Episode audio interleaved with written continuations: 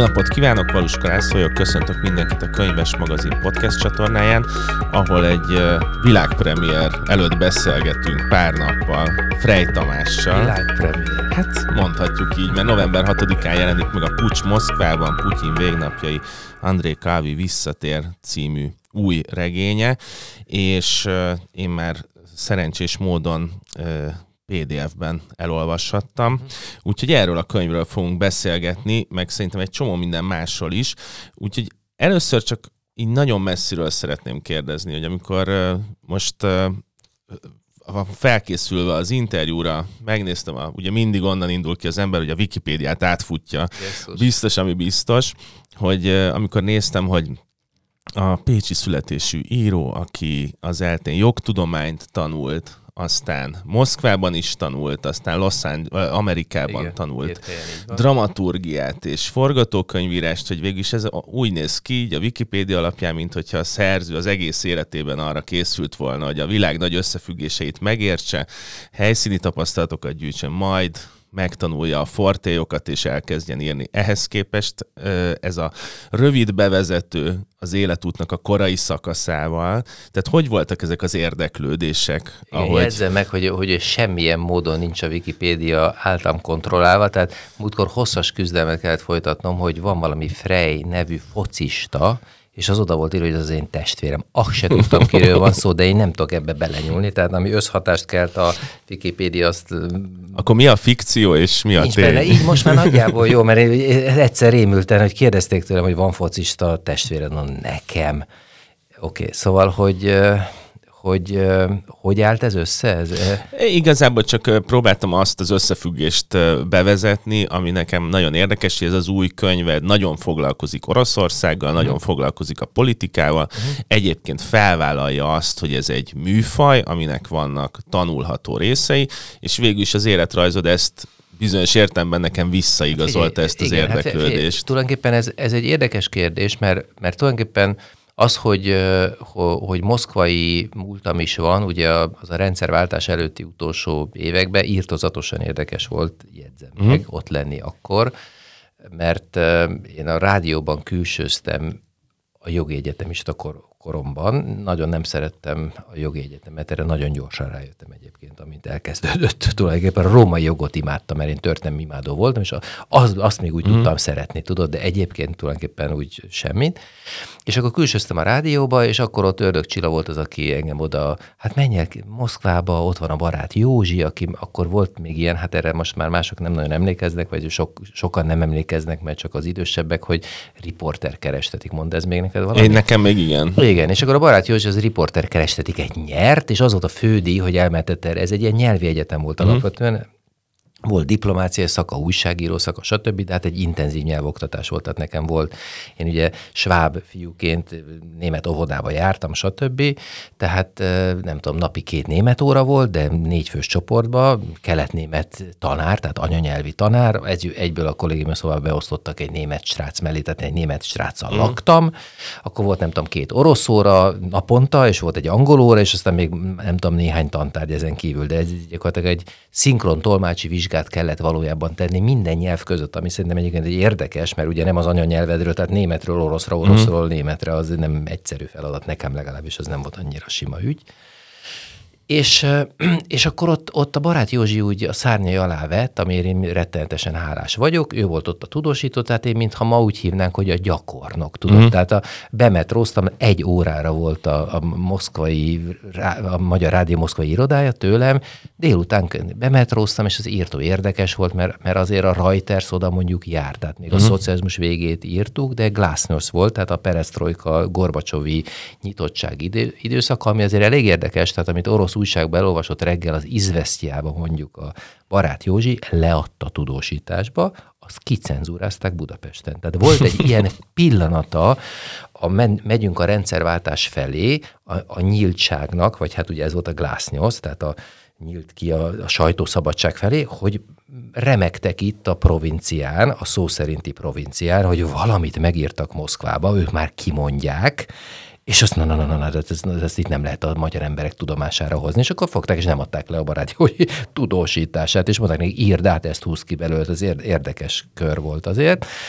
De írtó, írtó izgalmas volt, mert ezt kérdezte, tehát nem akarok elkalandozni, hogy azért tényleg akkor zajlott, hát erre emlékszel, a, ezek a mindenféle nemzetközi csúcs találkozók, orosz-amerikai, tehát, és mindenki járt ott, hát a Gorbacsov. Tehát és a barát Józsi majdnem szó szerint kézzel, kézen fogott, és akkor én ott voltam a Margaret Thatcher sajtótájékoztatóján. Hát ott állt tőlem 15 méterre, meg a Helmut Kohl, meg a Ronald Reagan. És hát jött a Ronald Reagan a fekete nagy autókkal, tudod, ami, uh-huh. a mitosz, hogy akkor jöttek, hát életemben először láttam ilyen amerikai fickókat, akiknek a fülükből jön ki a, az adóvevő, és azok a testőrök, és hát körülbelül ott a, a nagy fekete autókban ott volt a, az az ominózus atom. Ö, ö, Igen, a világpolitika. A, a, a táska is, ez olyan, 20 éves voltam, tudod, ez olyan szinten lenyűgözött egy picit így a kulisszák mögött lenni, és szerintem az úgy eldöntötte az én sorsomat őszintén, hogy én, hogy én valami ilyesmit szeretnék csinálni, és annak akkor gyögy, szerencsére jött a rendszerváltás, és Amerika ösztöni, én ugye hát még egyszer a nyelvet jól beszéltem, egyből kaptam Amerikába, akkor nagyon sok ösztöndíj volt, kaptam Amerikai Egyetemi ösztöndíjat, és akkor én már ott újságíró szakra mentem, és a journalismon belül, tehát ezek kommunikációs iskolák, egyetem, először Washingtonban voltam, Washingtonban tanultam, és aztán utána Tennessee-ben, Knoxville-ben, ez egy remek egyetem volt egyébként, szakmai értelemben, erre egy lábjegyzetet kitehetek, mert egy nagyon érdekes ám, mert az úgy volt, hogy az Amerika, és aztán, tehát oké, okay, most lezárom ezt a vonalat, tehát journalism és azon belül broadcasting szakra hmm. mentem, tehát a hangos média, tehát vagy televízió, vagy rádió, ez a broadcast média, tehát abszolút ezt tanították nekem a képkivágástól kezdve a mikrofont, hogy amiben most ugye belebeszélünk, tehát hogy ez hogy van, és hogy írod a, nem tudom, a, a sztori struktúrádat és mindent, és akkor ott elindultak ezek a scriptwriting könyvek gyakorlatilag. Tehát azóta én ezt a fajta amerikai hogyan struktúrálunk infotémentet, ezt tanulom, tehát gyakorlatilag 21 néhány éves korom óta, és aztán abban mindig úgy tovább képzem magam, és ahogy sodrodok e felé. Tehát egyébként ilyen értelemben elég egyenesen jutottam el ebbe az útba, hogy most már 600 oldalon próbálom, mindig azt szoktam mondani, hogy hát az egy, ugyanúgy egy, a tévéműsoromban volt egy reklámblokk a 60 percben, csak egy vagy kettő, Hát itt sok reklámblokk van, mert mire a 600 oldalt elolvasod, kétszer, háromszor, négyszer leteszed este a, a, Igen. a éli szekrényre, és azért izgalmasan kellett, hogy végére minden fejezet, ugyanazok a technikák tulajdonképpen, mint belemegyünk egy reklámblogba, tehát ugyanolyan cliffhanger-szerű, most bocsánat, hogy a angol szót használom, tehát izgalmas vége kell, hogy egy fejezetnek legyen, mert holnap is azt akarom, hogy az éjszakai reklámblokk után a kezedbe vett a könyvet, ugye? Tehát nagyon hasonlók ezek. Oké, de az nagyon érdekes volt, most gondold el azt az egyetemet, hogy, hogy Amerikában adott a rendszer, akkor még most is picit, ez a 3 plusz 1, tehát hogy akik a nagy komoly tévécsatornákban dolgoztak, de a csúcsán, mondjuk a CBS-nek a 60 Minutes, ha ez mond hmm. valamit, hát az egy nagyon leg- legendás, fantasztikus vasárnap este 7 órakor műsor, ami előtt mindig ott ültem, és később is, amikor televízióztam, még nem volt internet, még nem volt semmi ilyesmi, tehát úgy szerveztettem én a, mű- a forgatásaimat, amikor Amerikában dolgoztam, a kollégám ezt tudták, hogy vasárnap este 7 órakor én a szállodaszobában a tévé előtt ülök, mert megnézem a 60 Minutes-et. Uh-huh. Az, akkor még nem lehetett ezt megszerezni videókazettán se, tehát csak akkor láttad, ha Amerikában voltál. Uh-huh. És, és akkor képzeld azt el, hogy akik így dolgoznak, de ez nem egy nyolc órás munka, azoknak a tévécsatorna azt mondta, hogy három évig csináltad a Saddam Hussein interjút, meg minden ilyesmit, tehát a csúcsán az amerikai televíziósnak, egy év off, tehát elmehetsz egy évre és ezek a déli egyetemek, amiknek a nevét nem hallott, hogy Knoxville, Tennessee, Broadcasting School, azok a, az egyébként ott van a, a Smoky Mountainnek a gyönyörű helyen, régi indián területek, Cherokee Boulevard, így hívták ott az utcát mondjuk, tudod, és akkor az az erdős területen fantasztikus házaját, azért ez egy private egyetem, az egyetemnek fantasztikus háza, és akkor azt mondják ennek az amerikai csúcsembernek a broadcast médiában, hogy egy év off van, gyere ide le óraadó tanárnak, hetente egyszer tarts egy előadást, uh-huh. két órát, itt pihent ki magad a, ebbe az egyébe, itt ez a gyönyörű ház, élvezd a delet, déli tájat, a, a, a nyugalmat, és, és mi büszkék vagyunk, ha ide, és, és egyébként még fizetnek is neki. Na most például gondold azt el, hát nem tudom, az a, a, a filmnek a címe nekem nem fog eszembe jutni, a, a, a Russell Crowe játszik benne, alakítja azt a szereplőt, aki a, amikor leleplezték a gyakorlatilag a 60 Minutes-ről szól az emlegetett Tudom, azt tévéműsorra. Ben Affleck játszik még. Nem, az, az, azt hiszem, hogy az Al Pacino alakítja azt a producert, aki, a dohányiparnak a leleplezés, hogy Ja. amikor Mhm. rábírt, rábírták a, a, a dohányipart arra, a do- dohányiparnak egy emberét az a Ben Affleck, hogy tényleg vallja be, hogy beletesznek adalékanyagot a cigarettába, és ezzel gyakorlatilag függővé tesznek. Ez, ez, fordította meg az amerikai ö, dohányipar elleni pereket, és on, mert akkor vegye át a dohányipar az okozott kár, ö, meg, amit az egészségügyi rendszernek okoz, okoz azt a sok-sok tízmilliárd ö, dollárt, és az lett a vége, hogy ott ez annyira erős volt, hogy az a, azt hiszem, hogy ez a, a Reynolds Tobacco volt, a legvégén már mielőtt a 60 Minutes, az emlegetett tévéműsor, leadta volna ezt az investigatív anyagot, már a végén az utolsó pillanatban, vasárnap van a műsor, szombaton az egész csatornát akarta fölvásárolni a dohányi cég, mert akkor így kiveszi az adásból, tehát ott ez lett volna a cenzúra. Most az a fickó tanított engem, aki ezt az egészet például csinálta, mert éppen egy ofiérén volt ott lent délen a Cherokee bulváron a házában. Most ez gondol nem milyen fantasztikus volt. És voltam megint csak 21 néhány éves. És akkor egyébként ez egy írtó érdekes figura volt, csak hallgattuk, érted, és akkor ebbe, a házába ő tartott, nem tudom, este, hétvégeken egyébként ilyen garden party-szerű érdekes embereket odahívott, akik ott voltak, borozgatás volt, és akkor a érdeklődő diákok oda mehettek, én is oda mentem, hát csak úgy ámultam, bámultam, most gondold el, voltam 21 éves, éppen véget ért a, a, a szocializmus vagy a bezártság itt Magyarországon. Tehát ez engem annyira ráültetett erre, ezek a történetek, ez a kulisszák mögöttiség, ezek az emberek, a Ronald Reagan-től bezáró kezdetően e, e, ehhez a producer figurához, hogy, hogy én mindig ezt szerettem volna aztán csinálni. Ezt mondjuk ezek után meg tudom érteni, uh-huh. és ha jól értem, akkor ezzel párhuzamosan a, a mainstream kultúrában ekkor, ekkor történik az, hogy a filmek, meg a, egyébként lassan majd a sorozatok is a 80-as, 90-es években egyébként elkezdik behozni a különböző politikai témákat uh-huh. populáris műfajokban. Abszolút. És egyébként, amivel te foglalkozol az akciótriller, arra nem szoktunk úgy gondolni, hogy valahogy a társadalmi kérdésekre reflektál, de ugye ott Pedig is megjelennek, megjelenik a, a rengeteg hidegháborús filmet láthattunk. Mm. Tehát, hogy a hidegháború egyfelől, mint történelmi tény, meg van egy elbeszélése, ahogy a filmekben, meg könyvekben mm. megjelenik, ahol már mi nem azzal foglalkozunk, hogy mi van az oroszok és az amerikaiak között, mert az így a háttérnek így tűnik, van. hanem szurkolunk a hősnek, és nekem ebből egyébként ilyen nagy kedvenceim volt ugye a Robert Ludlum, aki a hát Born hát sorozatot a Born, írta. Abszolút, így van. Volt a Frederick Forsyth, amit hát, abszolút, én abszolút igen. ide tudok érteni. Nyilván a ennek a valamilyen csúcsa John Le Carré. Szerintem ő a csúcsa. Ő a csúcs, de hogy közben meg... Robert Littel. Igen. Abszolút.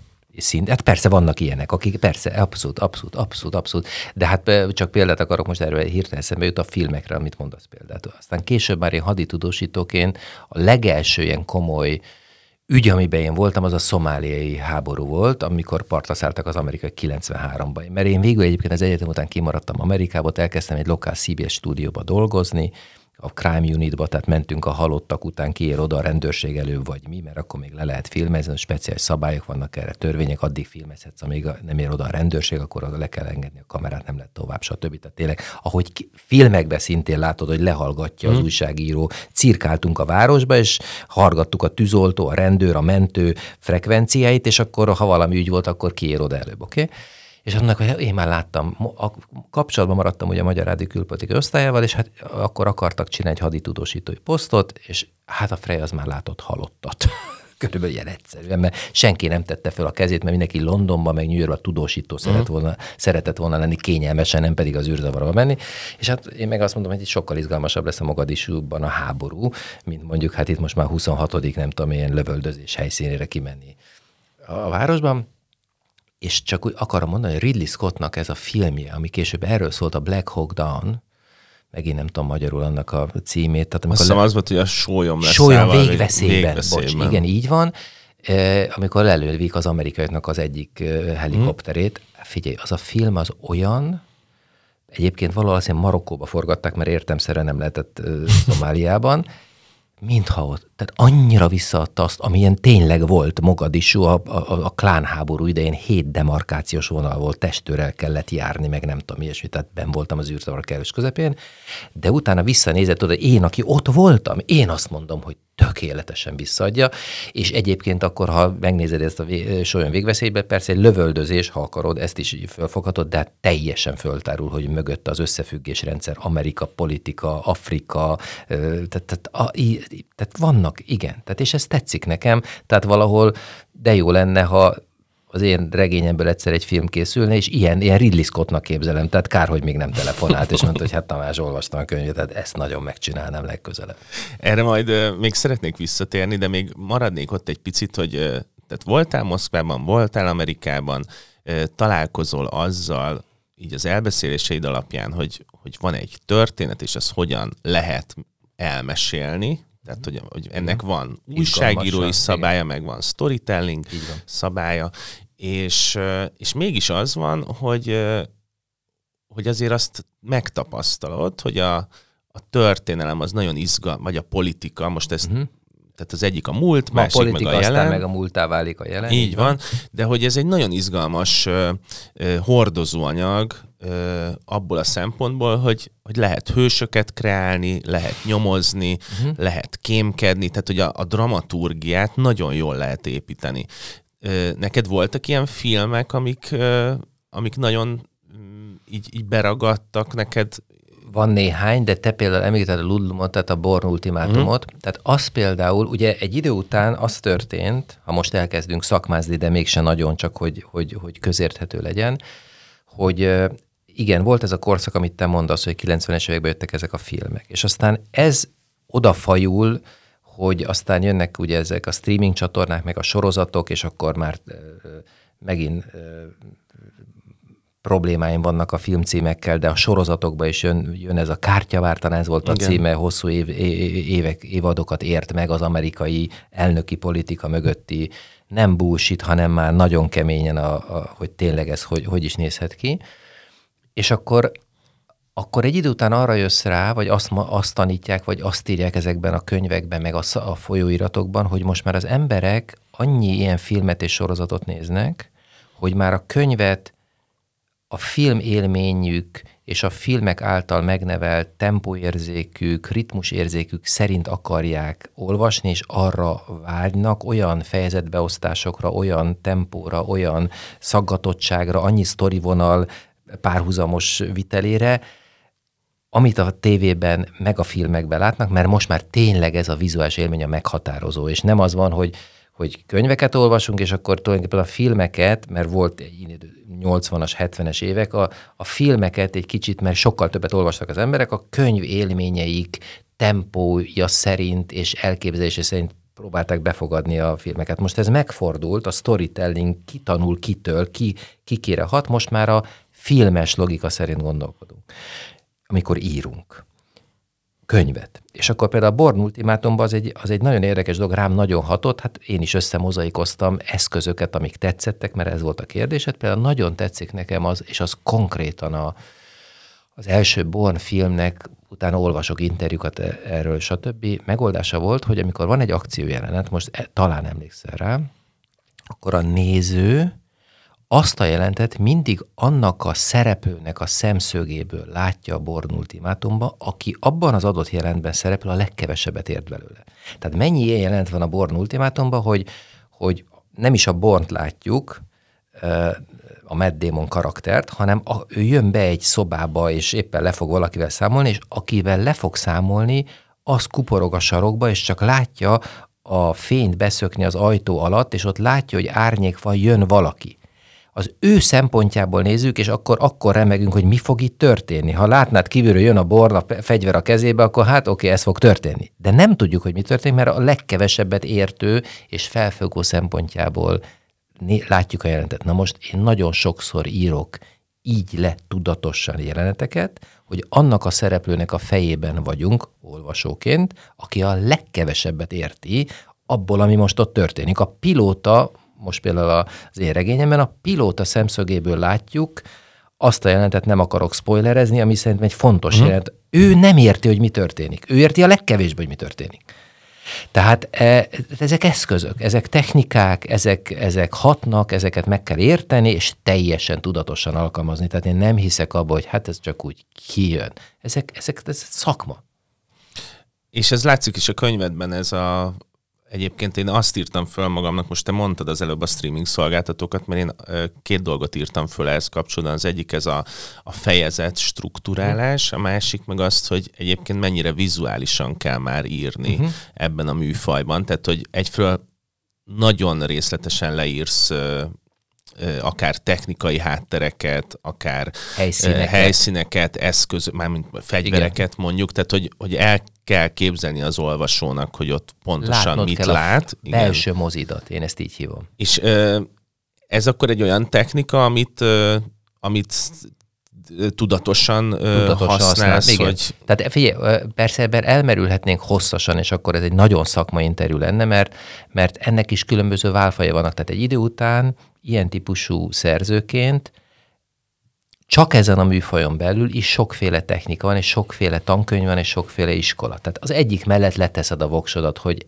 ez tetszik neked, ez, ez áll hozzád közel, ilyet tudnád csinálni, ebbe van affinitásod. Tehát én ezen, az, ezen a akció thriller műfajon belül, hogy hányféle scriptwriting vagy storytelling tankönyv van, és azoknak mi a filozófiák, én az egyiket vallom. Én azt érzem magamhoz közelinek, és azt alkalmazom, amikor nevezd ezt belső mozinak, amikor minden érzékszervedről írok, szakmailag ezt így hívják. Tehát egyébként ugye szagol, szaglásunk van, ízlelésünk van, tapintásunk van, hallásunk van, és látunk is, ugye? Igen. És, és igazából, ha most a, egy, kiindulunk a moziból, a moziban ugye, ha te nézel egy filmet, akkor látod, meg hallod. Nem tapogat semmit, nem érzed, esznek a filmet, de nem érzette az ízeket, nem tapintasz meg ugye ilyen értelemben semmit. Na most én azt gondolom, hogy a könyv úgy marad releváns a mozi világában, amikor fantasztikus Ridley Scott látványok vannak, hogy a mozi storytellingében elhanyagolt három érzékszervet is bevonod a regénybe. Tehát én nagyon, ha most így visszagondolsz, amikor ő Joe Biden tárgyal Macronnal és esznek, akkor én az ízekről is írok, próbálom ügyesen, tehát hogy szinte te is falatoz velük együtt. Részletkérdésnek tűnik, de ez pici mozaik elem, vagy vagy... Bocs, ide közbeszólok, mert ez nem csak, hogy egy részletkérdés az előbb említett jelenet, hanem az egy ilyen western jelenet, ahol ülnek egymással szemben a, a két nagy politikus, és a, a kajálás során mérik le, hogy ki men, hogy mekkora, a... az, mekkora az ereje, mert hogy minden alkalommal, amikor behoznak valami ételt, akkor lehet választani, és nagyon fontos a tárgyalás technika szempontjából, hogy ne válasszák ugyanazt, mert hogy annak is üzenete lenne. Így van. Úgyhogy... A, a franciás ételt kiválaszt és kiemelt. Persze, de ez így is van a valóságban is. Tehát ezek, ezek a protokollon belül ez egy érdekes játék, de mégis te is érzed az ízeket, mint olvasó, vagy hát legalábbis el tudod képzelni, mert segítek, mint egy kulináris magazin, ugye hát ezt a technikát alkalmaz. Oké, én nem ide, ezt a részét. De amit egyébként egy jó lakberendezési újság alkalmaz, hogy milyen tapintása van a bársonynak és a különböző anyagoknak, azt is beemelem ide, hogy a, nem tudom, most maradjunk akkor ennél a jelenetnél, hogy amikor milyen széken ülnek, és mm. akkor az ujja a Macronnak mit, mit tapogat. Tehát, tehát ez, ez mind segíti nem csak a mozit, hanem ez egy picit több, hogy belekerülj abba a jelenetbe, érezd, hald, szagold, ízleld, ami ott történik. Ez, és egyébként közben meg legyél benne az egyik szereplő fejébe, gondolataiba, mert azt megint nem tudja a film, hogy amikor a filmbe te hallod, hogy valaki valamit mond, azt nem tudod a filmbe, hogy mire gondolt közben. Ez egy érdekes játék, hogy ezt mondom, no, de másra gondolok, és mi a taktika filmben. Ez, ez a párbeszédkezelés, ez megint tankönyvek sok, sok fejezete, hogy, hogy párbeszédeket úgy kezelek, hogy mondja, és akkor közben leírom, hogy mit tett mármint hogy mozdul közben. Mondja, milyen hangsúlyal mondja közben, mit gondol, mire számít, hogy a másik ezt ö, hogy fogja venni. Tehát a belső taktikáját egy párbeszédnek azt tulajdonképpen nem tudod egy filmbe visszaadni, mert nincs rá techni, vagy nincs rá eszköz, felület, a könyvbe van. Tehát szerintem ma nagyon kell figyelni ebben a műfajban arra, a látvány, akció, thriller műfajban, hogy miben tudok én több lenni, mint a legnagyobb versenytárs, a film, ami biztos, hogy vizuálisan sokkal erősebb. Tehát miért kell még mindig a Born Ultimátumot elolvasni, ahhoz képest, hogy filmbe megnézni, mitől tud ő több lenni. Ez tartja életbe, mert előbb-utóbb tényleg nem fogunk regényt a kezünkbe venni, hogyha ezt nem tudatosan és professzionálisan csinálják, a, akik ezt csinálják. Ennek a professzionalizmusnak az egyik következménye az, hogy nagyon eltalálod a, az olvasótábort, és hát itt óriási számokról kell beszélni a magyar könyvpiacon, pontos számokat nyilván nem tudok, de szerintem találkoztam már a 100 ezer fölötti, a 200 ezer környéki példányszámokkal, tehát hogy ezek, ez óriási szám. Ez nyilván egy, és most ebben a keretben szeretném uh-huh. elkezdeni, vagy folytatni azt, hogy a könyv miről szól. Tehát itt nem csak arról van szó, hogy vannak technikák, hanem, hanem fel kell építeni egy világot, és ez a világ ebben az esetben, ahogy egyébként a korábbi könyveidnél is mindig megvan az a valóság kapcsolódása, hogy a regényt fikcióként olvassuk, de mindig van annyi valóság része, hogy, hogy zavarba ejtse az embert, hogy akkor most egyfajta nem tudok jobb, szóra, jobb szót rá, de mondjuk ilyen oknyomozó munka, uh-huh. Tehát mondjuk az agrárbároknál ezzel abszolút, ahol egyébként André Kávi már az ukrajnai háborúban megjelenik, tehát hogy, hogy megjelenik az, hogy a valóság elemeket te hogyan kapcsolod össze és hogyan meséled el, ez ebben a könyvben szerintem bizonyos szempontból szintet lép, mert az a magyar kontextusból kilépünk a, a, világ színpadára, uh-huh. és, és hát a február tavaly február 24-én, amikor az oroszok megtámadták Ukrajnát, bizonyos szempontból ez a fordulópontja a történetnek, uh-huh. hogy mi történik a szomszédos országban, és mi lehet a háttérben. Igen. Azt a Friderikus podcastben hallgattam, hogy egy másik könyvön dolgoztál, és szerintem elég jogosan egyszer csak azt mondtad, hogy akkor váltani kell témát kitör a háború, vagy a totális offenzíva beindul, Igen. és azt érzed, hogy ezzel kell foglalkozni, milyen kérdések merülnek fel ekkor benned, hogyha így vissza tudsz emlékezni, mert ennek van egy szakmai, hogy hogyan beszéled el, van egy másik, hogy mennyire van közel ez a téma, tehát maga az, a, az, ami Ukrajnában történik a valóságban, és hogy ezt hogyan lehet bevonni egy fiktív történetbe. Hát figyelj, most sokat kérdezel, sok irányba el, elmehetne a válaszom. Igazából az én döntéseimbe az az élettapasztalat alapján, ami nekem van, meg az a kapcsolatrendszer alapján, ami nekem van, meg amit meg tudok mozgatni, körülbelül azt szoktam mondani, hogy a korong az a felszínen a hírekben, amit az újságban elolvasunk, az egy fél év, kötőjel egy éven belül érkezik oda, ahol a mozgások a felszín alatt már ott vannak.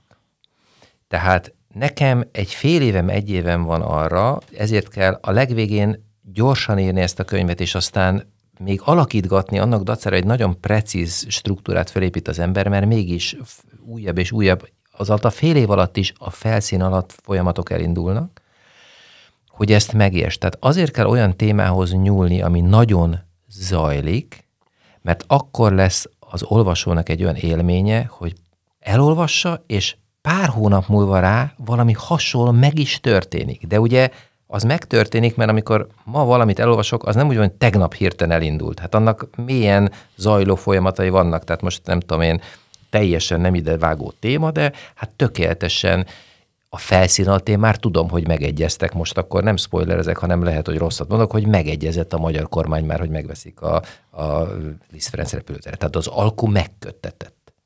Majd elolvasod a, a hírekbe szerintem jövő elején. De hát az nem úgy van, hogy amikor jövő év elején is bejelentik, hogy megkötöttök az alkut, akkor előző nap ültek először le és tárgyaltak róla. Dehogy is. Hát ez már megköttetett. Na most ugyanezt történik az ukrán háborúban is. Tehát, hogy mennyi fegyver van, hogy van, milyen állóháború alakul ki, azt a felszín alatt, meg kapcsolatrendszerekkel, meg mindennel tudod érezni, hogy mi fog, szerintem úgy körülbelül, amit ebben a regényben most elolvasol, az, az lesz ugye a helyzet a 2024 tavaszán, jövő év elején, nyarán, ez, ez, az, ez, ez lesz a feeling, ez lesz az érzés, hogy itt van, tart ez a háború. Most még a felszínen kicsit más történik, bár hozzáteszem lábjegyzet lábjegyzete, hogy, hogy ugye nekem például az álláspontom ebben a könyvben, hogy totális első világháború-szerű álló háborúvá fog ez alakulni. Ezt most ne fejtekessük meg hmm. az izgalom, hogy miért, hogy mikor mindig gondoskodik a két szemben álló oldal, és hogy kik is a szemben álló oldalak, ezt sem akarom spoilerezni, eh, hogy pont annyira legyen az orosznak, meg pont annyira legyen az ukránnak, hogy csak ide-oda tologatják a frontvonalat, mint a Ipernél, meg a Szomménél az első világháborúban, plusz-minusz pár kilométereket. Na most pont tegnap olvastam el, nyomdából ma már kijött a könyv, hogy a, az ukrán vezérkari főnök közölte, hogy első világháború-szerű álló háború van ott kialakulóban, és igazából most ez most csak arról fog szólni, hogy kinek fogy el előbb az embere, mert fegyverünk mindig lesz. És akkor hogy le lehetne Ukrajnának, ahol kevesebben vannak, és majd előbb fogy el az embere, hogyan tudna Ukrajna egy valami fajta technológiai változással kevesebb ember többet legyőzni tulajdonképpen. De kimondta azt, amit én nem bántam volna, ha majd már elolvasták néhány tízezren ezt a könyvet, és akkor olvassák a hírekbe, hogy azt mondja az ukrán vezérkari főnök, hogy első világháborús ö, állóháború van, mert most akkor, bocs, akkor azt mondják volna, hogy hát a Frej, basszus, ezt milyen jól látta előre. Egyébként ez neked fontos? Tehát, hogy fontos, hogy... Nem így, úgy fontos, ér, bocs, a szabadba vágtam, hát ezt az élményt kell, hogy érezze egy hmm. olvasó, hogy a következő regényemet is utánul, nem, nem presztis kérdés, hogy én micsoda bölcs ember vagyok, hanem a, a regénynek a, a vonzereje, az ilyen típusú regénynek ez a vonzereje, ezt szeretném, hogy hozzáragadjon az én nevemhez és a regényeimhez, hogy mindig egy picit beleolvasunk a jövőbe.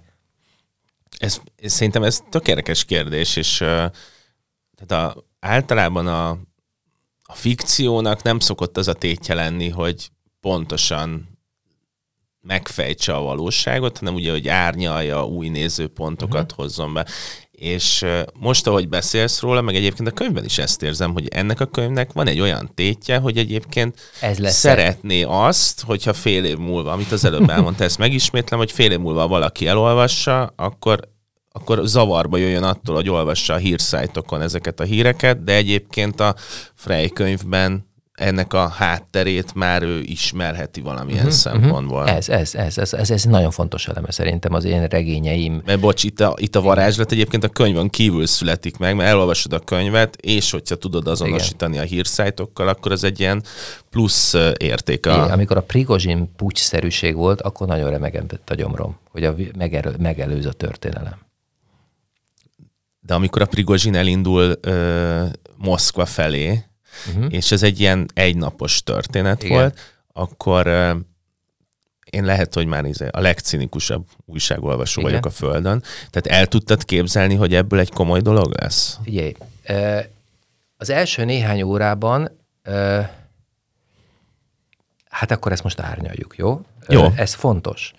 Tudnék, ezzel nem spoilerezünk semmit, sőt, ez annyira mélyen nem is van, nincs is kifejtve a, a regényemben, de egy, fontos, fontos, ezt el is mesélhetem, mert tulajdonképpen ez csak egy nagyon adalék. Tehát ugye, amikor egy Putyin ellen lesz-e pucs, vagy nem lesz pucs, akkor erről nagyon sokat gondolkodnak emberek, és akkor azt mondják, hogy azért nem lesz külső lökés nélkül belső pucsa Putyin ellen, és vissza fogok akkor a Prigozsinra térni, mert a Putyinnak a az egész útja az az, ezt össze kell, hogy foglaljuk, mert akkor értjük meg, hogy ő gyakorlatilag ugye a KGB-ből növi ki magát, a Leningrádi vagy hát Szentpétervári KGB-ből, ami a hagyományos Szovjetunió idején persze fegyveres testület volt, de az akkor is a, a katonai, militári hatalom, az egy gyarmatosító ország volt. Én emlékszem, amikor volt egy orosz barátnőm, az orosz ö, ö, felső, hát nagyon erős elitnek a,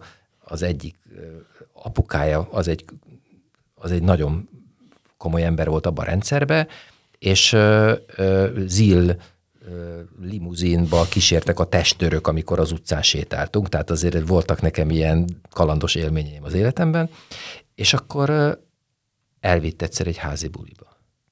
És megláttak, becsü, ki, ki, kilöködgetett az orosz gyerek az ajtón, és behívták a, a lányt, és elkezdtek vele ordítani az ajtón keresztül, hogy a gyarmatokról egy koszos magyar, a iszkolóni, a gyarmatról idehozott közénk. Tehát, hogy csak hogy világos legyen, mi volt az orosz uh-huh. attitűd. Hát mi gyarmatosítva voltunk. Megszállt katonai övezet voltunk, mindent lehet itt mondani. Ez volt. És ezt a, a, a hadsereg volt a központi hatalom. Tehát amikor szét akart esni a Szovjetunió, akkor azért volt egy pucsa Gorbacsov ellen. Tehát azt a hadsereg nem akarta. Az egy, az egy hunta volt, így is nevezhetném a Szovjetuniót a maga módján egy bizonyos prizmán keresztül így is lehet értelmezni, ami történt. Persze, akkor az, az orosz emberek, a nép kiment az utcára meglepő módon, és azt nem tette meg a katonai hunta, hogy hogy tankkal belelőtt volna Moszkvába, de emlékezzünk rá, a tankok kimentek az utcára. Csak a Jelcin, aki akkor a moszkvai polgármester volt, az egyszerű emberekkel karöltve fölmászott a tankokra és elkezdte lebeszélni a kis tankvezető orosz kiskatonát, hogy most belelősz magunk közé.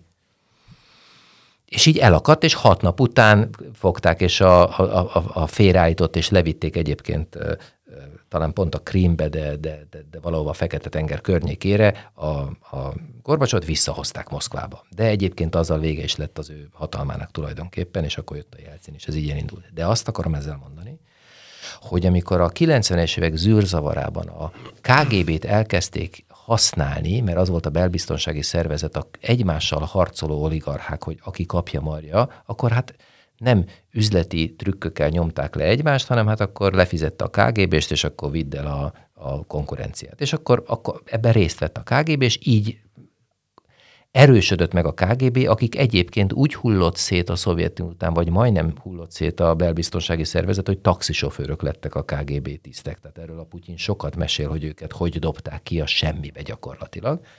De akkor elkezdték őket használni ebbe a félig meddig maffia háborúba, félig meddig oligarch háborúba. Tehát Abramovics, most egy nevet mondok, szóval az, azért az egy érdekes történet, hogy hogy végzi azon a jakton ma, ami a környékén mini tengeralattjárók védik őt. Tehát, tehát tudod, szerzett ellenségeket, mire övé lett az a 11 néhány hmm. milliárd dollár. Meghaltott azon az úton sokan, akik az aszfaltba végezték élve, bebetonozva valahol a Szibériában.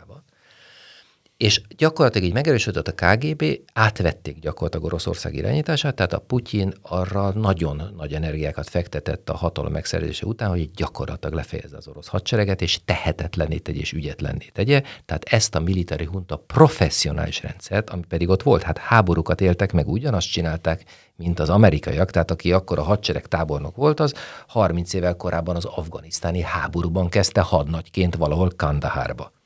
Tehát ott van az a nagyon kőkemény tapasztalat, hogy ezek azért professzionális, igazi, nem mű katonák, hogy mi is részt veszünk, ENSZ békefenntartóként van száz magyar katona, aki egyébként orvos, nem tudom én, konténert védett ott egy puskával, hanem akik tényleg lőttek és öltek.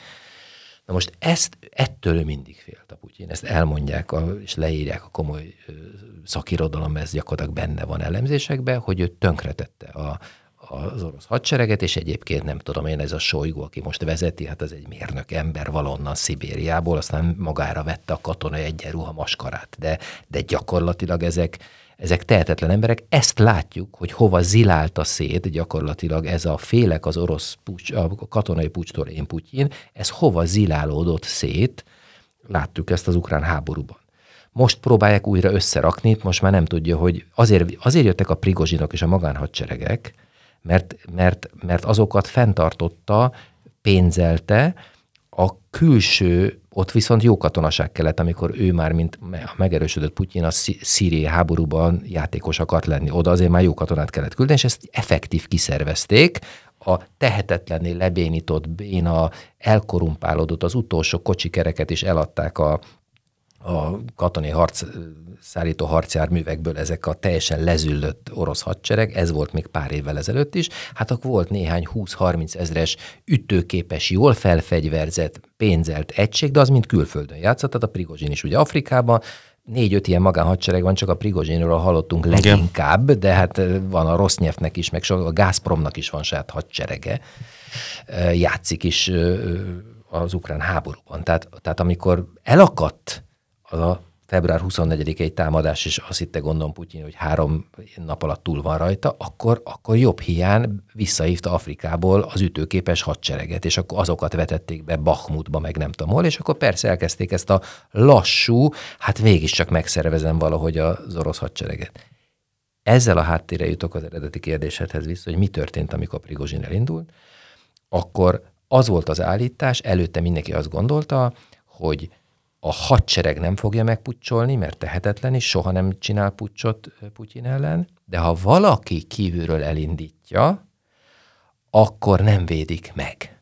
Ez volt az állítás. A, hát most nem a nyil, nagy nyilvánosság előtt, de körülbelül ebben volt olyan egyetértés a nagyon értő emberek között, és ez, ezt én elfogadtam. Tehát az én könyvemnek az egyik alap tézise, mert hát hiszen egy pucs körül játszik a történet, hogy az orosz hadsereg nem csinál pucsot Putyin ellen, és ha valaki csinál, akkor nem áll bele, tehát nem csatlakozik rá, de nem is védi meg uh-huh. Putyint.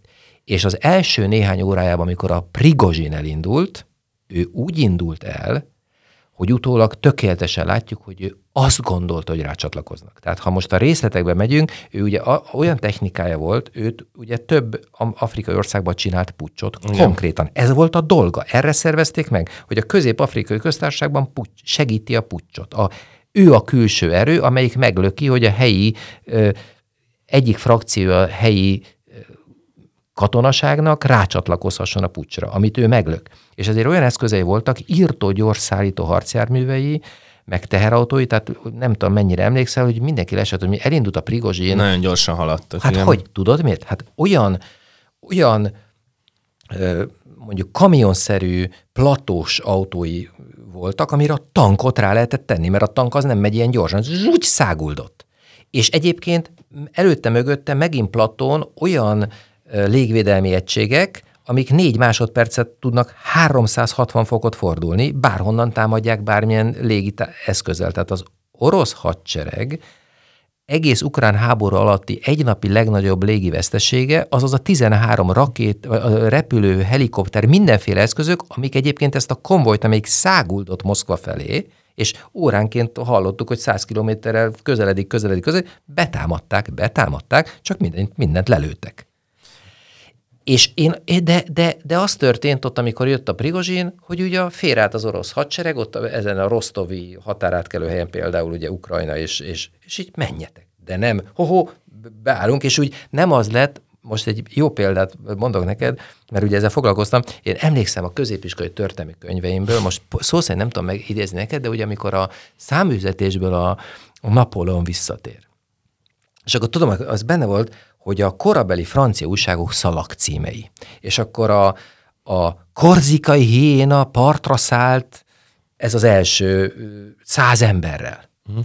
Akkor utána rá két napra, már Grenoble-nél tartott, csatlakoztak rá a már akkor nem, a Napóleon Grenoble kapuján kopogtat. Megint csa, menj, ment tovább, megint mindenki, ahol áthaladt, mindenki csatlakozott hozzá. Egyre nagyobb lett mögötte. Ötödik nap ő császári felségét Hű Párizsa holnap fogadja, mert már látták, hogy jön mögötte 200 ezer katona. Tehát körülbelül ezt képzelte szerintem a Prigozsin, hogy elindulok, én vagyok az ék, és majd jönnek mögöttem, és mire Moszkvába érünk, már mögöttem van a fél orosz hadsereg, nem le akarnak mhm. lőni, hmm. hanem jönnek. És ez nem tört. És így befutott úgy az üresbe, hogy beszaladt Moszkvába. Hoppcuk, és akkor úgy telefonálgattak neki, hogy állj meg, fiú. Tehát szerintem ez történt. És amikor ezt látod a tévében, uh-huh és a könyvednek ez nem tesz jót. Figyelj, az első öt órában remektem, hogy ha rácsatlakoznak, ezért meséltem ilyen hosszan mhm. el, ha rácsatlakoznak, akkor az egész alaptézisem hibás, ami még egyszer arról szól, hogy nem fogják megpucsolni, de ha pucs van, nem védik meg, de nem is állnak be mögé. Ez az én alaptézisem. Hát ha beálltak volna mögé, akkor én rosszul értem, hogy mi történik, hogy mi a helyzet Oroszországban. Akkor én rosszul értem az orosz hadsereg vezető, jelenlegi vezetőinek az attitűdjét, hogy akkor té, akkor té, akkor az aleg, akkor ott, ott izgultam, és amikor befutott az üresbe, akkor mondtam, hogy hát ez az, tökéletes. Ne, nem értem, hogy Prigozsin hogy, hogy nem értette azt, amit egyébként ezek szerint nem én értek jól, hanem azok, akik nek én elhittem, hogy ők látják jól a helyzetet. Prigozsin tévedett, az életével játsza. És hát az életébe került konkrétan. Ebben az új regényedben nekem nagyon meglepő volt az, hogy mennyire nagy hangsúlyt fektetsz arra, hogy ezt a politikai kontextus megteremtsed. És olyan szempontból volt meglepő, hogy hogy ahhoz, hogy eljussunk a Putyin elleni pucsig, ahhoz valójában nagyon sok mindent ilyen kvázi előzményként meg kell Ahogy értenünk. most elmeséltem. Igen, ahogy, ahogy most elmeséled, és az előbb említett Macron-Biden találkozó is ilyen. Én azt gondolnám, hogy egy mondjuk ilyen Mission Impossible-ben vagy Bornban ez, ezt a részt... Kivágják. Nem az, hogy kivágják, de ez az, amit itt csak felmutatnak Aha, röviden igen, ilyen újságkivágásokban. Viszont te nem ezt az utat választod, és ennek is megvan a, a, a feszültsége, meg a, a, a saját kis drámái. Viszont itt az az érdekesség, hogy ezek a szereplők egyfelől mondhatjuk azt, hogy valós szereplők, de valójában olyan értelemben valós szereplő a Macron meg a Biden, hogy ezek ilyen ugyanolyan tévés személyiségek, mint egy, de most nem igen, a te könyvedben, hanem, értem, hanem értem, hogy a média persze, hozza igen. létre ezeket igen, a igen, igen, igen, szereplőket, és, és a Putyin is ilyen. Tehát, hogy mit gondolunk a Putyinról, meg mit látunk róla, ahol mindenkinek nyilván más a hozzáférése, és majd erre foglak megkérni, hogy ezt egy kicsit vázold nekünk, hogy a Putyin karakterét te hogy épített föl, mert a Putyinról azt tudni, hogy vannak a szimbolikus nagy megjelenései a nyilvánosság előtt, ugye van a félmeztelen Igen. vadászós, van amikor a hadsereget, amikor felvonulnak a uh-huh. ö, Vöröstéren, Láttunk olyat, amikor most így a, a az elmúlt egy évben voltak olyanok, amikor ilyen greenbox előtt jelenik meg, és valahogy összerakják. Igen. Nagyon fontos neki, hogy milyen hosszú asztalnál ül, tehát hogy mindennek megvan az üzenete. Igen. De valójában nagyon keveset tudni róla. A regényedben Putyinhoz sokkal közelebb kerülünk abból a szempontból, hogy követjük mondjuk a menekülése során a bunkerbe, uh-huh megjelennek az érzései. Nagyon ne Nem, ez nagyon, okay. nagyon figyelek, hogy ne spoilerezzek. Okay. De, azt gondoltam, hogy a pucs, ami benne van a címben, az végül is okay. abba belefér, belefér okay. az, hogy ott történik okay. valami. Igen. Szóval, ez a Putyinhoz, hogy ne, egy, ne csak egy média szereplő legyen, uh-huh. akit így figyelünk, megkövetünk, te hogy jutsz, tehát mi, mi a kutatási, vagy akár milyen alkotói folyamat, hogy ezt a Putyint úgy tud vállalni, hogy nem csak egy regény szereplő, mert ott végül is sok mindent megengedhet magának az Igen. ember, hanem ebből a logikából, amit mondasz, bizonyos szempontból számon kérhető is legyen, hogy ez a Putyin milyen. Igen, szerintem ugye itt az volt nekem az izgalmas, ami sokszor nagyon izgalmas. Tehát tényleg tele van a, a, a világ figurákkal, akiknek ezt a, ezt a külső képét látjuk, amiket egyrészt ők tudatosan mindenféle szakemberekkel vetítenek magukról, tehát akkor én ugye egy erős ember vagyok, és mesztelen felsőtesttel Szibériába lovagolok, és medvére vadászok.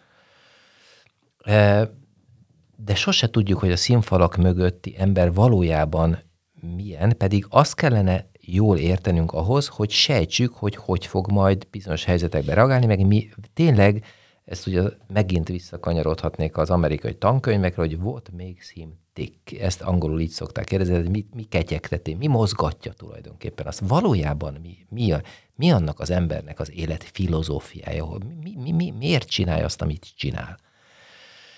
És az a nagyon izgalmas, hogy szerintem a, a, a, a Putyin tényleg nagyon kéne értenünk, mert akkor, ha őt értjük, mint karaktert, a, tehát én értem a különböző történészi felfogásokat, hogy a tömegek mozgatják a történetet, vagy e, egyének, és akkor ebbe ugye történészi filozófiai különbség van. Nagyon sok nyugati tört, angol száz történelm az ugye a személyekbe gondolkodik. Hát Napóleonon múlt. Ha nem lett volna Napóleon, nem történt volna az. A mások meg ugye azt mondják, hogy a, akkor ez egy olyan állapota volt a francia társadalomnak, hogy előbb-utóbb kitermelt volna egy Napóleon.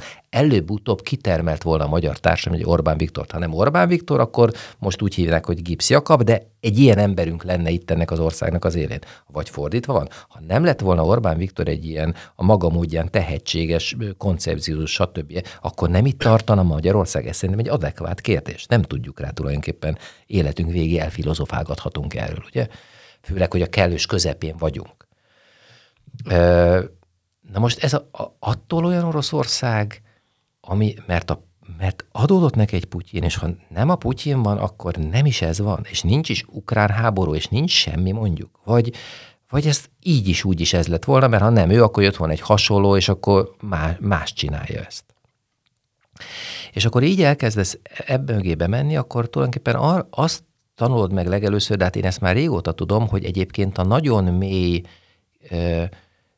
kém világban ez nem mindig is egy nagyon fontos feladat volt a hidegháborúban is, meg azóta is, hogy az ellenséges kémszervezetek a fő figurát értsék. Ezt az angol, angol száz filozófiában, ezért említettem az imént, amik tényleg azt gondolják, a többsége a, a történészi attitűdnek, hogy egyének mozgatják a történelmet, ők mindig rettenetesen egy CIA, a, a brit titkosszolgálat mindig nagyon akart érteni, mondjuk Leonid Brezsnyevet, most mondtam egy példát. Vagy, vagy azonnal akarták érteni a Gorbacsovot, és azt mondani a régennek a CIA belső titkos, nem tudom én, jelentései top secretbe, hogy egy ilyen emberrel fogsz ott te leülni, tárgyalni. Ez ezt mozgatja, ezek a gyenge pontjai, ezeket a gombokat nyomogast, így érünk célt. Ez, az, ez a logikai menet.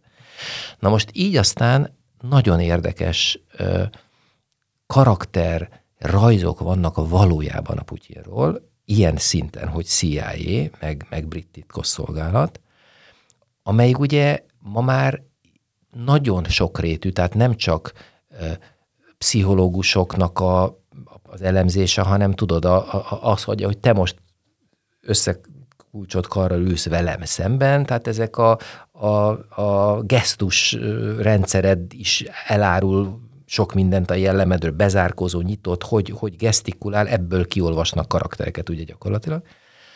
Ezeknek az egész eredő, és akkor ezek 50-60 oldalas dolgok, ugye, amiket persze le lehet egy Ronald Reagan elé téve hat mondatra szűkíteni, de ebből indul ki olyan szintig, hogy persze mindig emlegettem, mert most behozta orvostót Noémi ezt a mondatot Magyarország, hogy az örökölt sors, hogy egyébként a gyerekkorunk, meg sok minden, meg a szüleink határoznak meg, tehát akkor természetesen egy Putyin esetében milyen volt a gyerekkora, az verték, nem verték. Ahogy nem tudom, Orbán Viktort is sokkal jobban értjük, ha egyébként egy picit annak a felcsúti fiúnak a gyerekkorát is megértjük, hogy honnan jön, mi a motiváció, mi ad neki lendületet, erőt, stb.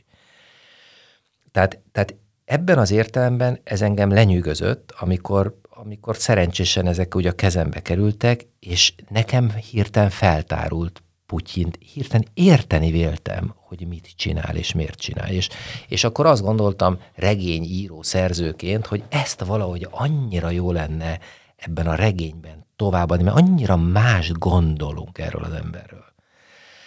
És aztán ráadásul még ezt, ezt adalékban csak hozzáteszem, és ez aztán végképp írtó színesé tette, mert hát egy, egy fikcióról beszélünk, ami a jövőben játszódik, hogy azért a Putyinnak erre már nem emlékszünk, de volt egy olyan korszak, amikor nagyon szerette volna, hogy a nyugat őt szeresse.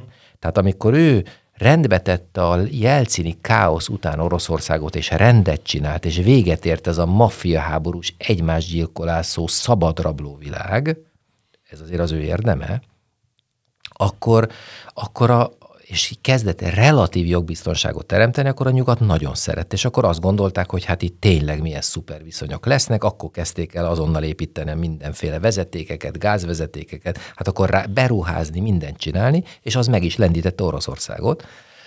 És akkor ő, ő közel engedett a nyugat szemében akart, a nyugatiak szemében szeretett volna ő nagyon jó fickó lenni, nem csak a mesztelen lovagolni az orosz emberek számára a Szibériában, hanem hogy azt gondolja, ő a Leningrádi nyomorból kinőtt figura, akinek a testvérei a, a német Leningrád elleni ostromba éjjel halnak. Tehát a 2,3 milliós Leningrádban másfél millió ember a 850 valamennyi napos blokkádban éjjel halt. Kannibalizmus volt. Megették egymást az emberek mielőtt meghalta, éhe haltak volna ők maguk. Tehát ott az NKDV, ami akkor a KGB elődje, az, az a kannibalizmus ellen küzdött a, a náci blokkád idején leginkább, mert ették egymást meg az emberek.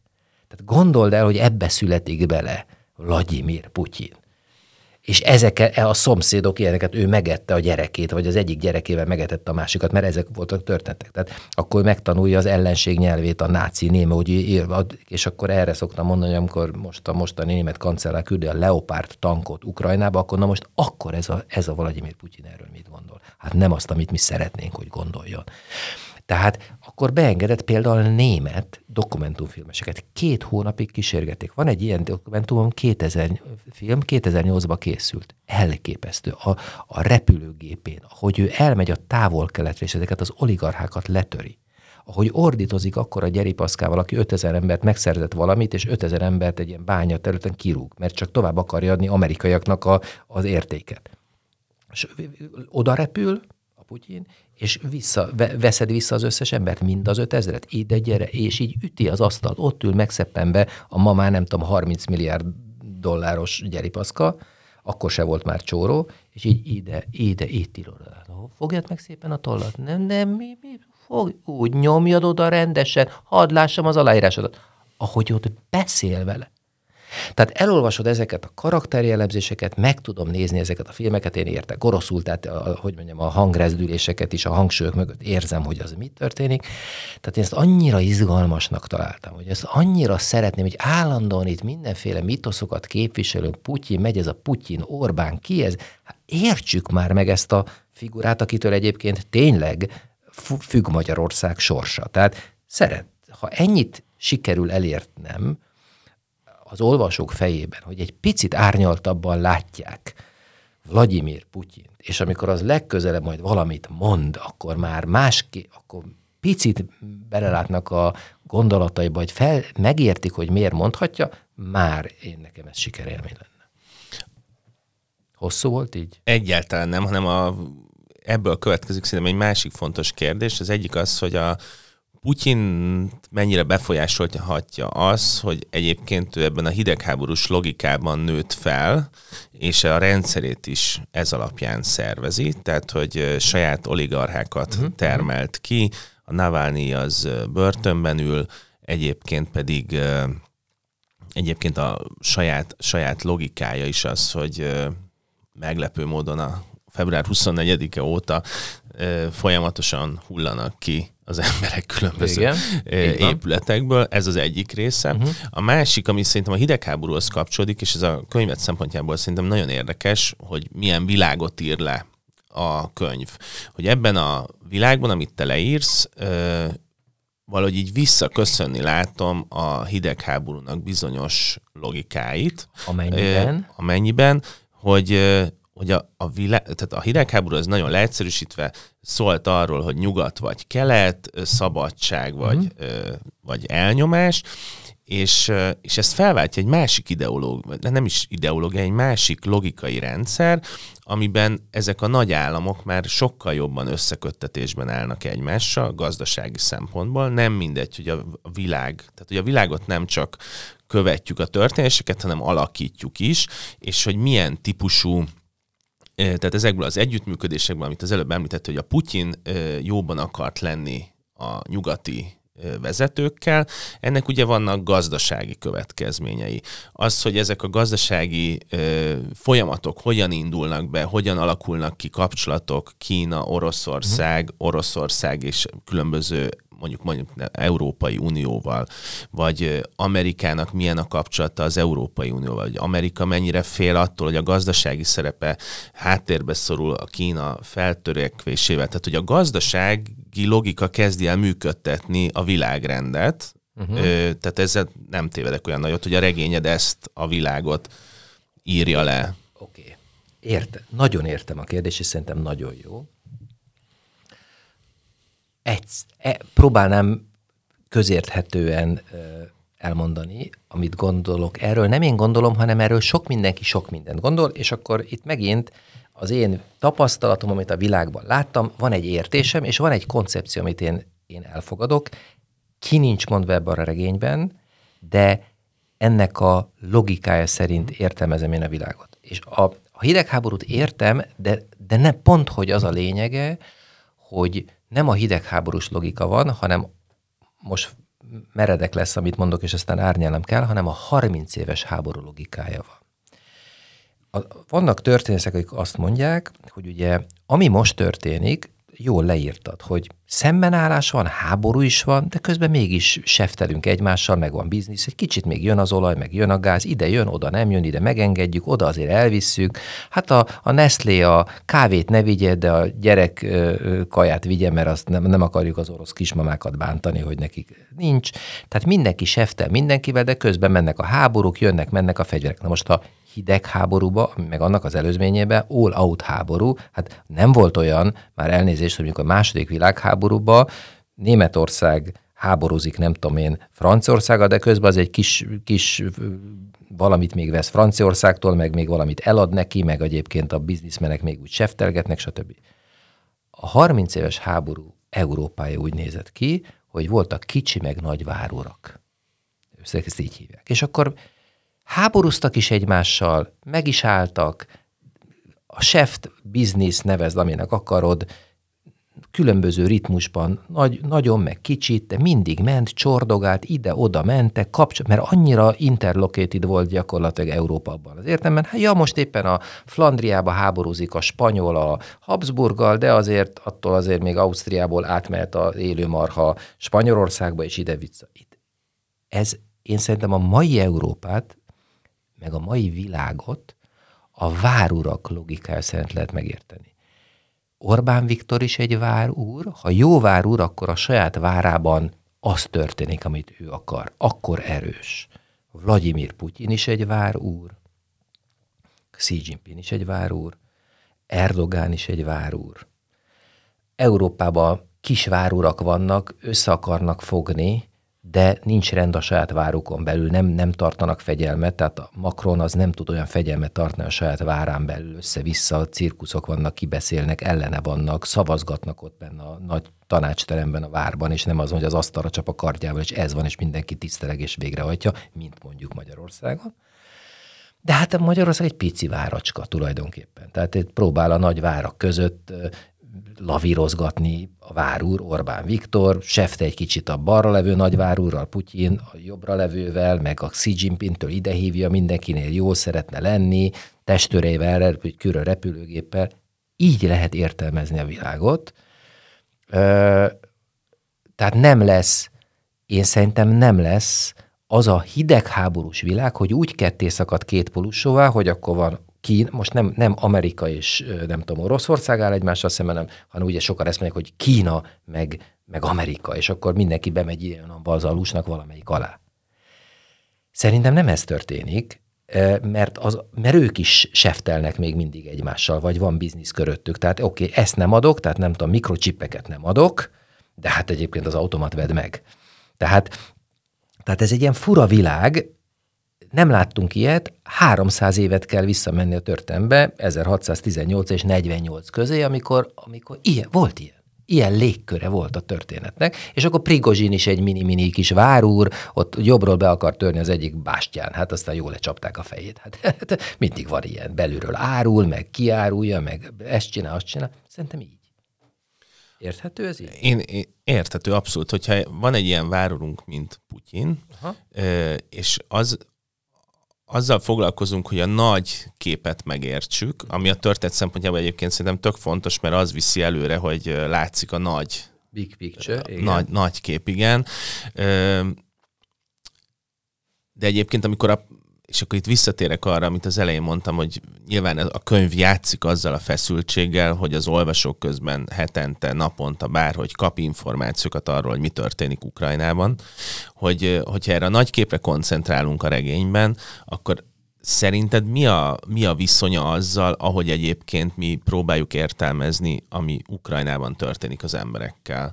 Mert ez, nekem ez a, ez a feszültség végig megvolt bennem az olvasás a, a, során, hogy, hogy olyan közelinek érzem ezt a tört, ahogy történnek az események Ukrajnában, tehát ahogy uh-huh. emberek halnak meg, Igen. családoknak kell elhagyni az országot és hasonlók, hogy, hogy vajon én a könyv miatt jobban értem azt a narratívát, amit elmondasz, uh-huh. Uh-huh. és azokkal nyilván lehet vitatkozni, de de én is olvastam ehhez hasonló kommentárokat, ami, ami egy világmagyarázat, de hogy közben, ami ott történik Ukrajnában, így a, az emberek szintjén, uh-huh.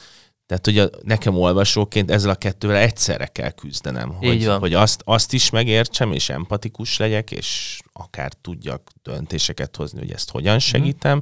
meg egyébként a, és itt ezt ki kell mondani, egy szórakoztató, az akció thriller az egy szórakoztató mm. műfaj, tehát ott fontos az, hogy én menjek a történettel, egyébként közben kapok egy csomó információt, tehát felépül egy másik világ, de mégis fikciónak van beállítva. Tehát ezzel a kettővel hogy lehet egyszerre szembenézni? Ne, ne, nehéz, nehéz ez, ez értemszerűen, mert, mert izgalmasnak és érdekesnek kell lenni, és majd utána elgondolkodsz a, az ukrán embereken is, hogy mennyire játszanak csak velük tulajdonképpen. És, és ugye ebben a váróras értelmezésben, ami az imént szóba került, ugye most egyébként annak a 30 éves háborúnak, nevezzük, akkor majd lehet, hogy ez is 30 évig fog tartani egy ilyen struktúrájú világ, aztán valami miatt majd átrendeződik, de ez most nagyon kialakulóban van, és ebben most mindenki pozíciót akar fogni, nem akarok erre kitérni, én Magyarország sorsát ezen a logika szerint gondolnám át, és nem feltétlenül jutok arra a következtetésre, de hát tök mindegy, hogy én mit gondolok ebben az értelemben, amit látok, hogy most a Magyar, Magyarország vezetése, vagy hát Orbán Viktor gondol, hogy hova is kell a kis vár úrként becsatlakozni erősebben, de most vazallus gyűjtés folyik tulajdonképpen. A nagy várurak gyűjtenek kis várakat, hogy az vele játszik egy, egy mezőben. Itt kerülünk mi is majd valakinek a, egy nagy várónak leszünk a hűbéresei, vagy bocsánat, ő lesz a hűbér úr, meg a vazalusai. Na most ebben az értelmezésben Ukrajna is ho- hova kialásodródik be, és igazából az ukrán emberek szerintem most föl se fogják, hogy a nagy amerikai hűbér úr érdekei szerint folyik a vérük, fogynak ők el, harcolnak, és ez egy nagyon olcsó háború Amerika számára, mert nem amerikai ember hal meg, és egyébként triviálisan olcsó ahhoz képest, amiért Amerika még egy, az előző világrendben, ami pár évvel ezelőttig tartott, még Irakban, meg Afganisztánban ezer milliárd dollár szinten égetett el pénzt, és, és haltak meg amerikai emberek. Tehát ez egy proxy volt, ahogy a csúnya szakkivezéssel mások harcolnak értem, mert ilyen volt a 30 éves háború is. Mindenféle zsoldosok harcoltak a, a különböző királyokért, meg, meg hűbér urakért, és ar- arról szólt, hogy van, van pénzem, fölfogadtam, és az nem én halok meg, meg nem az én embereim ebből a várból ki senkit, de az én érdekemért harcolnak ott a távolban. Tehát e, így ez nagyon elkeserítő, hogy persze bele van lovalódva, nagyon csúnyán fogalmaztam, nem is szép ez így magyarul, de, de, de, de, belehajszolták Ukrajnát, ők maguk is persze, és nem lehet ebből már kiszállni, tehát én, mint haditudósító láttam azt, ha egyszer lelövik a gyerekedet, a feleségedet, a testvéredet, akkor, akkor már mindegy. Tehát akkor neked mondhatják a nagyvilág politikai big picture összefüggéseket, te mész, aztán addig mész, amíg te is ölsz, vagy téged is ölnek. Tehát, tehát nem akarok erre kitérni, de ami most Gázában történik, ez a következő, már ha most holnap reggel véget érne, a következő 30 évre meg vagy ki kit öl meg, és miért dühjel és vicsorogva. Tehát ezt nem lehet majd a tárgyalasztán elsimítjuk. Ezeket se lehet elsimítani, a boszniai konfliktus sincs elsimítva, csak föl-föl burjánzik, már megint ugye halljuk, ezt nem, nem ért az véget, sose fog véget érni, ott vannak a lelőtt testvérek, családtagok, feleségek, megerőszakolt nők, stb. Tehát ezt nem felejtik el. Ráadásul vannak a, a szláv, szlávok valami miatt soha nem felejtenek el, tehát fölemelgetik, hogy 1532. március 15-én ott, akkor, akkor, és nem is érted, hogy miről beszélnek. Tehát nem az amerikai get over it attitűd, hogy na lépjünk rajta túl.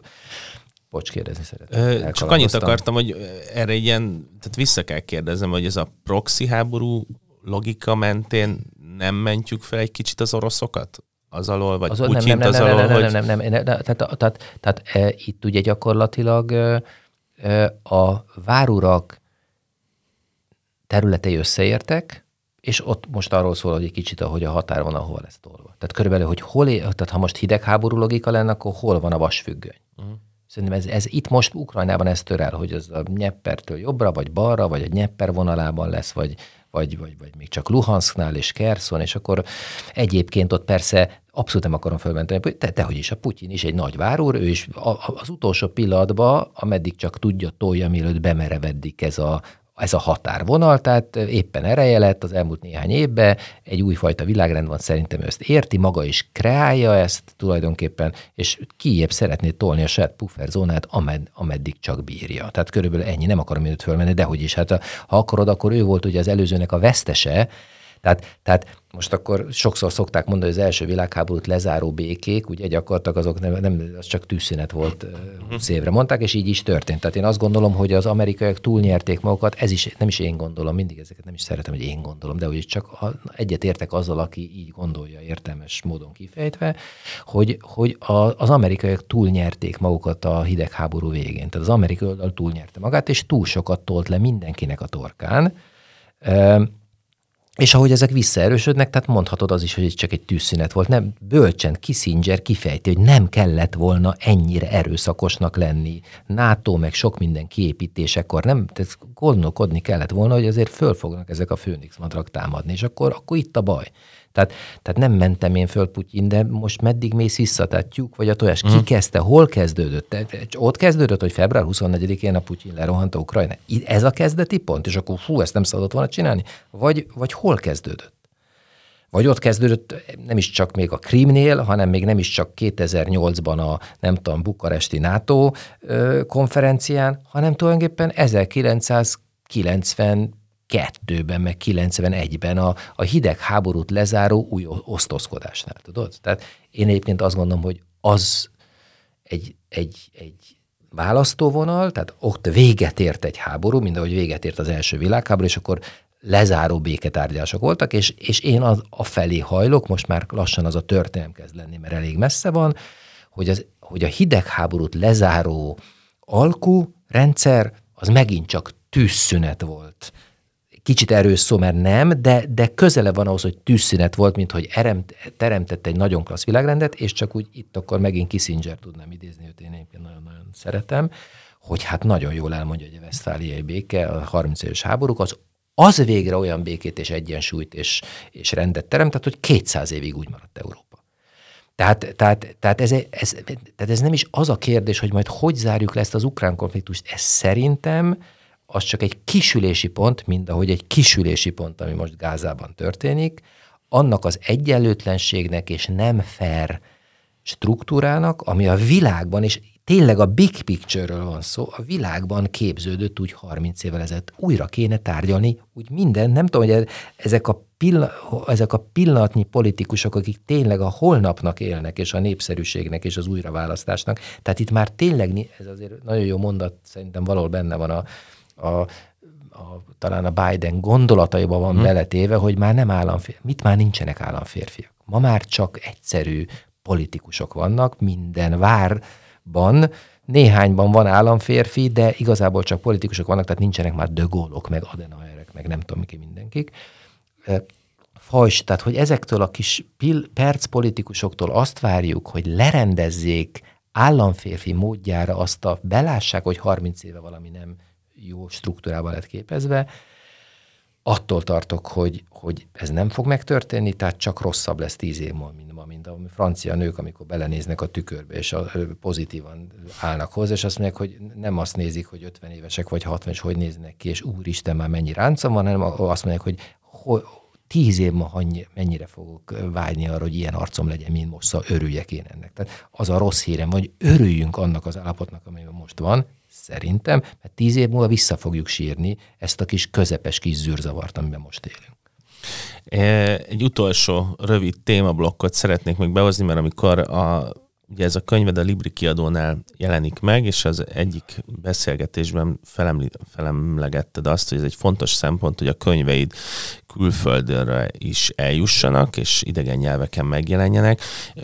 Itt zárójel a kedves hallgatóknak, hogy a Libri kiadónál van a kiadó vezetője Sárközi Bence, aki egyébként az utóbbi években több magyar szerzőnek is sikerült nagy külföldi pályafutást létrehozni. Az egyik az Forgács András, másik Igen. Gárdos Péter, most orvostót némi Igen. könyvei jelennek meg. Ezt csak azért mondtam el zárójában, hogy mindig, ami magyar nyelven megjelenik, iszonyú nehéz, hogy az külföldre eljusson. Ráadásul egy olyan műfajban, ami, ami hát a könyvpiacnak kifejezetten a verseny részével áll viszonyban, és mondtad az elején, hogy milyen fontos az, hogy ha fél év múlva előveszi egy olvasó, akkor visszaigazolást kapjon a történések. Na most egy magyar könyv, magyar regénynél, ami most jelenik meg magyarul, a jövőben játszódik a történet. Ki tudja, hogy mikorra készül el egy fordítás, és milyen gyorsan megy át egy ilyen átmenet és egy lehetséges külföldi megjelenés. Hogy képzeled el a jövőt ebből a szempontból. Igen, tehát ugye ezt a Sárközi Bence tökéletesen érti, tehát már fordítják, uh-huh. már járt New Yorkba, már járt Frankfurtba ez ügyben, tehát ott tartunk, hogy tökéletesen tudjuk, hogy, hogy ez mennyire égetően, hogy az idő ellene dolgozik bizonyos értelemben. A szereplők jövő év novemberében kezdhetnek megváltozni németországi választások, aztán utána jön Amerika, stb az a tervünk, hogy, hogy ez áprilisra esetleg, tehát orvostót nem emlékezted, ő három éves folyamatnak a, az eredménye az, ami vele történik. Erre a Bence azt szoktam hogy velem kapcsolatban három hónapja van. Ez tényleg így van. De ha meg én megint vissza kanyarodok azokra a tankönyvekre, hogy be unique, be different, be first, tehát ugye ez a, ez a, ez a lényege, bármit létrehozol a médiában. Szerintem a unique a különlegessége az én regényemnek talán az, egyébként utána megkérdezném, hogy te olvasva ezt, hogy látod, mert sok mindent olvasol, tehát akkor azért tényleg nagyon kíváncsi lennék rá, hogy én nekem ez, ezt én úgy hívom, az akció belül egyébként ezt a regény típust, hogy az East-West. Tehát, és akkor ez majdnem visszacsatlakozik a te hidegháborús gondolatodra, tehát, hogy ugye nagyon sokszor amerikai szerzőktől olvasok ilyen átível az egész világon regényeket, ahol amit írnak Moszkváról, meg az oroszokról, akkor a, mindig azt mondom, hogy hát ez, hogy a Móriczka elképzelje. Tehát én, aki ott éltem, meg beszélem a nyelvet, meg mélyebben, meg itt élünk Kelet-Európában, tehát jobban értjük ezt az emberet, mindig búsítnak érzem, amikor az amerikai New Yorkból leírja, hogy itt milyen, és mondjuk annyit csinált, egyszer ment egy hétre turista útra Moszkvába, és akkor már ő tudja, hogy hogy van Oroszország. Vagy fordítva, a kelet-európai írókról én sokszor olvasok, hogy ők meg hogy képzelik Amerikát, és arról hmm. meg én, aki egyébként ott jártam egyetemre, ott élek, tehát van ott nekem életem, tehát négy-öt hónapot minden évben Amerikába töltök, stb. Tehát, tehát érteni vélem azért Amerikát, nem úgy, mint egy beleszületett amerikai, de jobban, akkor meg azt a részét érzem bullshitnak. Tehát én abban bízom, hogy az unikság az én regényemnek az, hogy mindkét oldal a reálisan valós. Tehát ha egy amerikai elolvasná mondjuk ezt a regényt, amit, amiről most beszélünk, és amióta Joe Bidenről, meg Amerikáról, meg az Amerika, az azt mondja, hogy ja, hát igen, de a komoly Amerika is azt mondja, hogy hát ez így van valóban nálunk a színfalak mögött. És egy orosz, vagy nem tudom, Oroszországhoz komolyan értő keleti, kelet-európa elolvassa, ami a Putyiról van szó, azt mondja, ez, ez reális. Tehát szerintem ez különböztethet engem meg a piacon a sok ilyen akcióregénytől azt mondtad, hogy itt nagy verseny van a világban. Tehát valóban gyorsnak kell lenni, már fordítják, jól kell fordítani, jól kell eladni, jó dílt kell kötni. Egyszer olyan kiadóz kell menni, hogy sok nyelv, tehát nem lehet külön-külön várni, hogy majd az angolból lesz francia, franciából olasz, és így. Tehát ezt tényleg el kell valakinek adni, aki egyből 30 országot lefed, vagy 10 vagy 15-öt szurkolok Sárközi Bencének az ő szakmai ezt meg tudja csinálni. Az én részem az volt, hogy, egy, hogy ő úgy tudjon oda menni, hogy azt tudja mondani, hogy sok többi között, amik vannak a ti asztalotokon fiúk itt New Yorkba, ebb, ez azért más, és talán nem jobb, de, de tényleg különleges, hogy ebben nem bullshit van Putyinról, meg, meg Oroszországról. És akkor visszakérdezek, hogy te egyébként e, e, ezt érzékelted ebben a regényben, vagy ezt érzed, ezt a, ezt a részét, hogy, tehát most összehasonlítva amerikai, meg mindenféle gondolom azért olvasol ilyen típusú műfajt, hogy azért én azt érzem, hogy ez versenyképes. A, hát nyilván egy interjú végén nehéz erre válaszolni, úgyhogy ne spoilerezzek, tehát hogy egy lehetetlen helyzet előtt állok. Én azt érzem, hogy van egy nagyon erő, tehát az a politikai világ, amiben játszódik ez a történet, az szerintem nagyon erősen meg van konstruálva, tehát, hogy tudom, tehát nagyon fontos az, hogy valódi szereplők vannak benne, és izgalmas az, hogy ráismerek olyan karakterekre, akiknek az, hogy a tények hogyan vannak összekötve, az az irodalom része, tehát az nekem nagyon tetszik, hogy egy ilyen, tényleg egy nagy kép áll össze, elbeszélői szinten, és akkor maradjunk csak tényleg nem akarok spoilerezni, mert az mindenkinek csak elveszi a kedvét az olvasástól. Tehát az, ahogy el van beszélve, az abszolút ez a műfaj, ez, ez igényli ezt a fajta ö, sok szálon futó történetet, azt, hogy ezt milyen töredezettséggel meséljük el, tehát hogy most tényleg csak így nagyon általánosban van egy eseménysor, ami több fejezeten keresztül ugyanaz, de meg van törve más fejezetekkel, ami abszolút ez a vizuális kultúrából érkező, igen, hogy mennyi vágással kell elmesélni egy történetet, és ez látom, hogy ez, ez működik és olvastatja magát. Egy dolog van, amiről egyáltalán nem lehetett ebben a podcastben beszélni, pedig nagyon izgalmas a maga az André Kávinak a, a visszatérése, az hogy, hogy történik meg, az engem nagyon meglepett, hogy az mikor történik meg. Uh-huh. Úgyhogy a kelet-nyugat itt köztünk azért, azért nagyobb, kisebb a távolság, tehát Persze. hogy hasonló kulturális beágyazottságból olvassuk. Nekem, nekem ez izgalmas. Tehát ez izgalmas, hogy egyébként ebből a magyar orosz viszonyrendszerből, amit itt csak az újságokból lehet ismer, vagy ismerhetek, abból meg abból már látszik az, hogy ez tényleg egy van ennek egy másik szintje. Én szerintem ez egyébként tudna működni nemzetközi piacon, tehát azt gondolom, hogy maga az a nagy konstrukció, amit a, amivel a, amiben a regény el van mesélve, azt szerintem képes működni. Szerintem reg, tehát, hogy a könyvön kívüli szempontok vannak, amikben szerencsésnek kell lenni ahhoz, Igen. hogy ez megtörténjen. Tehát, hogy a, annyira bonyolult maga a kiadási folyamat, hogy hozzámernek-e nyúlni egy nem amerikai szerző, vagy nem egy angol száz szerzőhöz, akit elkezdenek felépíteni, hogy abban szerintem inkább szerencse kell. De, de maga a műfaj az, az tényleg ebből a szempontból az versenyképes, abszolút. Úgyhogy én így lezárásként akkor tényleg azt mondanám, hogy hát szurkolok, hogy, hogy ez megtörténjen.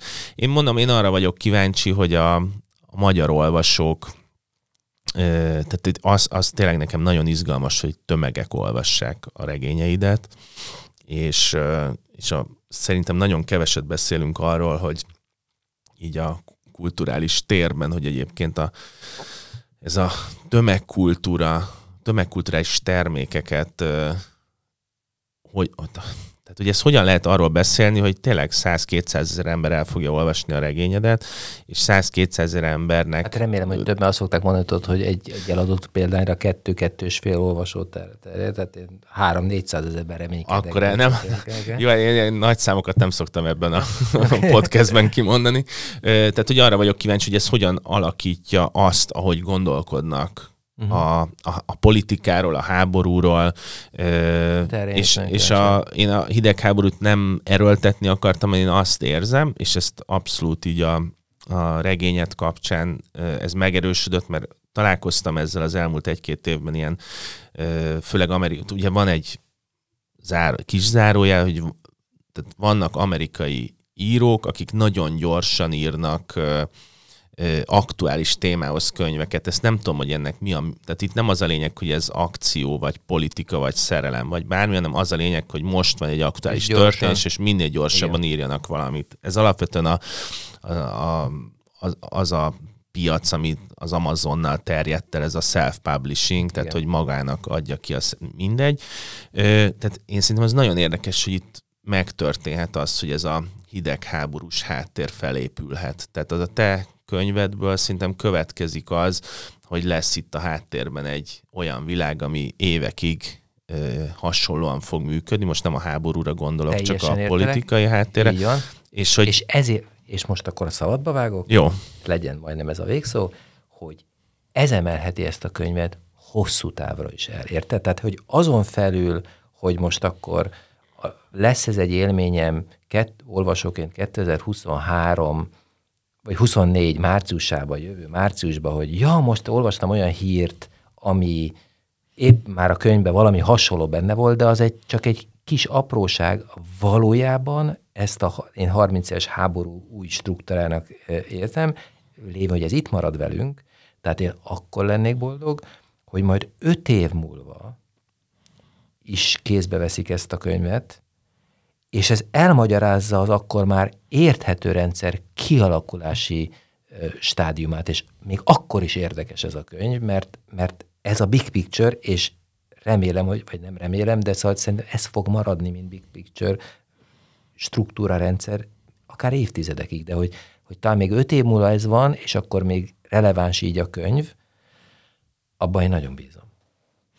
Ez jó végszó, én magánemberként egyáltalán nem szeretném, hogyha ez a 30 éves háború ez megtörténne. Hát ezt mondtam neked, hogy Igen. én sem, mert az azt jelenti, hogy 10 év múlva rosszabb lesz, mint most Így a van. francia nőnek az arca. Tehát, tehát én se szeretném, csak félek tőle, figyelembe véve a várurak kvalitásait, hogy ez lesz. Köszönöm szépen, Tamás, hogy eljöttél hozzánk a stúdióba, és beszélgethettünk a Pucs Moszkvában, Putyin végnapjai, André Kalvi visszatért című új regényedről, ami november 6-ától már megvásárolható és olvasható. Köszönöm szépen, további jó podcast hallgatást kívánok, viszont hallásra!